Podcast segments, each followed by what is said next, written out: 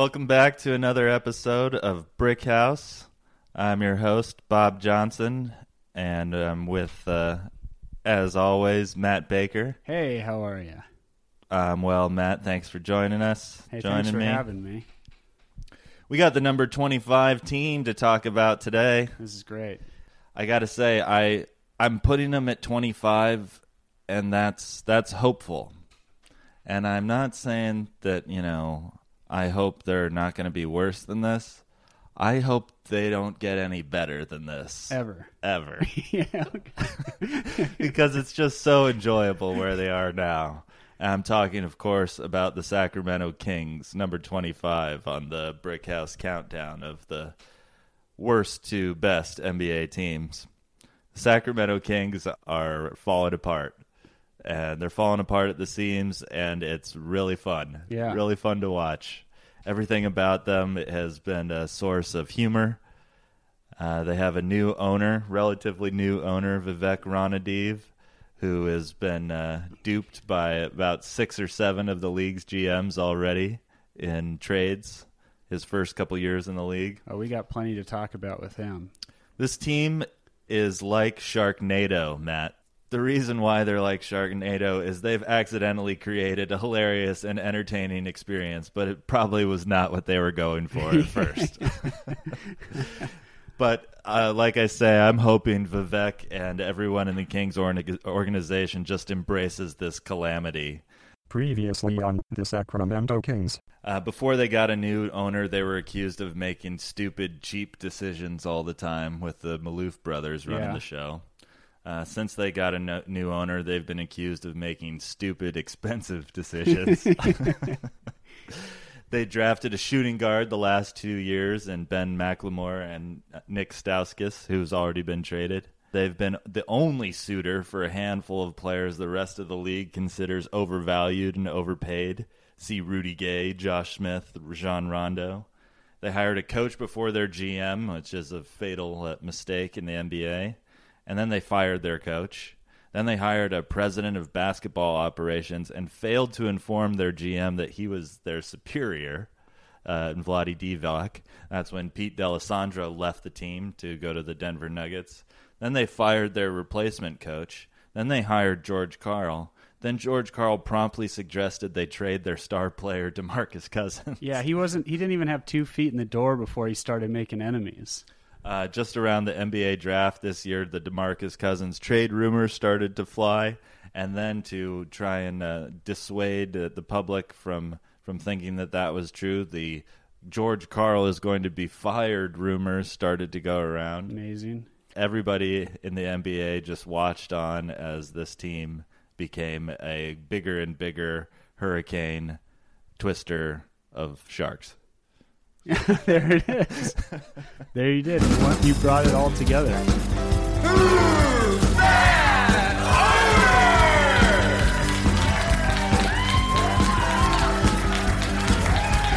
Vivek Ranadive or Ranadive, not sure. I've heard it pronounced both ways. He was actually I first heard about him in a Malcolm Gladwell book, uh, David versus Goliath, where they talk about Is this pre Sacramento Kings ownership, uh, or right around the same time? I think it was right around the same time. He actually bought a minority share of the Warriors before he bought the Oh, Kings, but okay. I'll get to that. Um, but in David versus Goliath, he was featured because he was this tech super smart billionaire even then, uh, but he had a girls basketball team that he coached, his daughter's girls basketball team. And the, as the story goes, you know, he's from um, India, Bombay, now Mumbai, and uh, growing up, you know, he always liked sports, and he looked at basketball and thought it was strange that that the players would concede, the players on defense would concede essentially three quarters of the court every time you made a basket. And he just didn't think that made sense. Like you should play defense full court, put more pressure on the offense. So this Like sixth 40 grade, minutes of hell type thing where Yeah. you're just locking them down the whole time. yeah, which works for you know, fifth and sixth grade girls basketball Sure. teams. And in fact, you know, he brought these team of girls who were all like Silicon Valley millionaires' daughters, uh, and thus not very good at basketball, not very competitive with the uh, with the inner city girls. And uh, they ended up winning a bunch of games because of this uh, unconventional style pressing the entire game essentially Yeah. and giving them a better chance uh, to win against a, a superior opponent hence the david versus goliath A superior fifth grade girl's opponent. exactly Okay. yes. Uh, yeah, he's a super smart guy. He went to MIT after always dreaming of going to MIT since he saw a documentary about the school. Uh, got his That was called 21, and it starred Kevin Spacey. Sorry. about breaking Vegas. Yeah. Yeah. Uh, he got his uh, his bachelor's and his master's degree in electrical engineering from MIT. Uh, So this then- is clearly a very smart yeah. guy. Oh, by the way, he was accepted when he was 16 years old. Um, but in the time in the 70s, the Indian government did not release foreign currency for citizens, citizens to study abroad. So he had to talk his way into the office of the Reserve Bank of India, India got the required exchange of a quarter of the tuition, uh, and landed up in ended up in the United States with less than hundred dollars to his name Wow. after MIT, got his master's in business from Harvard, started his first company, which is Te- uh, Teknekron, which is credited with digitizing Wall Street through use of real time computing. Uh, in 97, he founded this company, Tibco, uh, that apply, applies the same real time software to other industries. Uh, in his first year with Tibco, they made $50 million in revenue and then teamed with CBS Sportsline to offer this real time computing to be able to give real time news updates about the NFL, PGA, NBA. Huge, huge stuff. Yeah. Huge stuff. Uh, by 2014, he sold Tibco for $4.3 billion. okay. Uh, in 2010, he bought a, major- a minority share of the Golden State Warriors. But uh, when the Sacramento Kings were on the market, when the Maloofs uh, couldn't pay their their bills anymore, uh, there was a lot of talk about Sacramento or the Kings going to Seattle. He bought the majority share at the time, 65% for 348 million dollars, which was a record-setting evaluation for any NBA franchise. Remember, um, at that time, even Kevin Johnson, the mayor of Sacramento, Right, uh, campaigning to keep the team and there. But they had that huge thing the last home game that season. Remember, they had like the Maloofs talked and a bunch of people talked because they there was legitimate thought that that might be the last game in Sacramento. Right, They had a it was a really big thing that actually ended up being solved uh, within weeks. uh, you Right. know. But it it I it looked for a minute like that it could be the end of the Kings. It is a happy, feel-good story for everyone uh, not from Seattle. Yeah, well, uh, there haven't been many happy basketball stories for Seattle over the past not a eight years. Yeah, Vivek Ranadive, he's waking up thinking, "Hey, you know, I've done I've done some things that only a handful of people on this Yeah. planet have ever been able to do. What do I- Surely I could make Rudy Gay and Josh Smith and Rajon Rondo work together. yeah. It. I know. Why don't we get the uh, coach most famous for criticizing his players? Yeah, that'll and work. see what happens. I know it when I when I find like an extra hundred dollars somehow. The first thought that goes through my mind is like, oh, I should just go buy a PlayStation Four. Like even in my mind, when I I translate a hundred dollars into, well, now I can afford something that's five hundred dollars. so if this guy has billions, yeah, he just he probably just buys things and then gives them away. And now, the starting lineup for your Sacramento Kings! if we were looking at their their depth chart just from halfway through last season, you looked at it and it was half the team was power forwards. Yeah. Now, when you look up their depth chart, the power forward position is literally empty. Yeah. When last year they had Jason Thompson, Derrick Williams, Carl Landry, and Thomas Robinson yeah. all decent rotation NBA players, still rotation NBA players, all gone. It just you know, I understand trading two of them, but why all four of them? You know, Yeah. someone has to play for the team. Right. Wes Matthews isn't a power forward. He wasn't going to fill that spot. unless they unless they wanted to go ultra low like they wanted to just do a run and gun type thing With Kufas? yeah or like, but they also have rudy gay out there like it yeah. so why why did they want i guess Run they would and have gun with Cousins? I've heard about that. I've heard uh, Vivek suggesting that they do a run running style offense with Cousins, and it just makes no sense. He's one of the best post up big men in the league. Yeah, and so this I was going to say earlier. This is kind of why I don't mind the Willie Cauley Willie Cauley Stein draft pick. Cauley Stein is not an offensive threat, but he is. He can play defense, and he can. He luckily uh, they did Cousins and Karl did have that awkward, not at all forced like handshake during summer league or something. Oh yeah, just some like uh, okay, like the when Shaq and Kobe would like shake hands sort of before games. You know, Um, people might look at the at the lineup and say, you know, Cousins is improving. He's become closer and closer to you know undeniable top ten player in the league. Collison's a decent player. Rondo's going to be playing for playing for his contract life Yeah, on this team.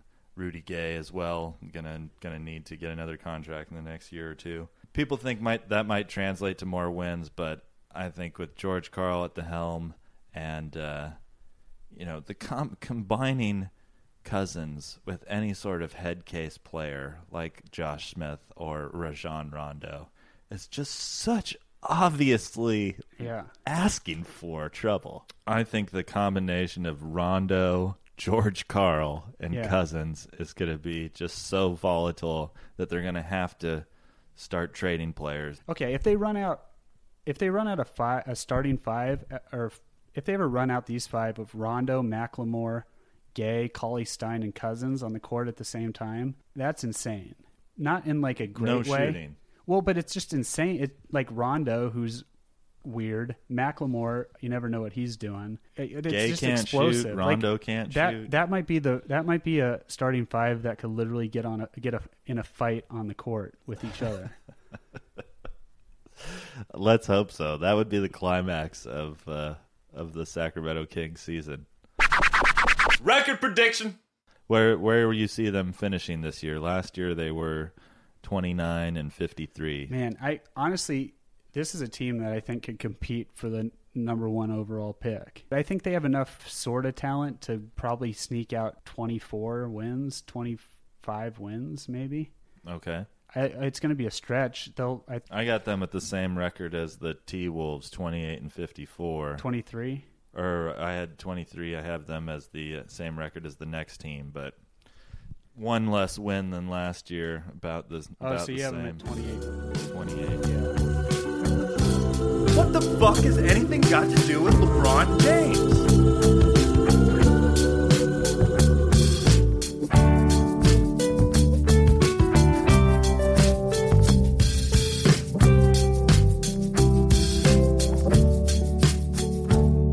What do they? He was in the news just the other day.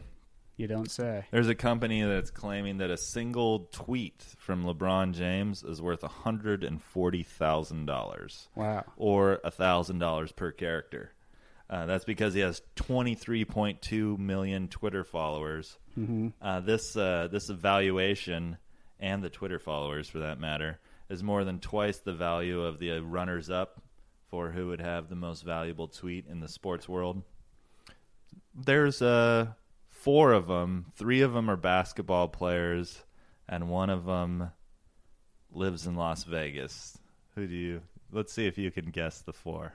The other four. Who would have the most Twitter followers and uh, you know thus uh, In the- valuable in the, tweets in the sports world. in the sports world? Three Uh, basketball players. Can I guess the non-basketball player? Sure. Pete Rose.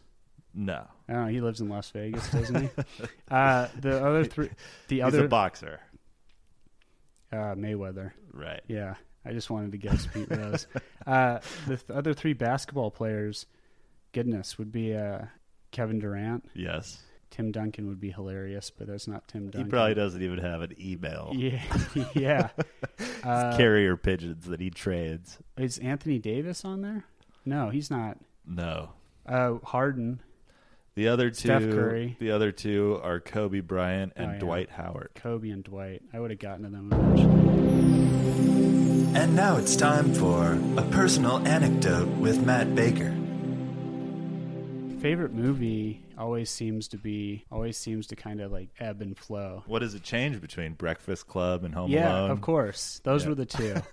uh, actor, I'll just say uh, Benedict Cumberbatch Okay. because I love Sherlock. I just like his his vibe. What did- what was your favorite movie growing up? I mean, did you when when you had a go to answer for this? What was? Billy Madison, I Nice. think. Uh, an actress, I really like the TV show Veronica Mars, so we might go Oh. with Kristen Bell on that one. good.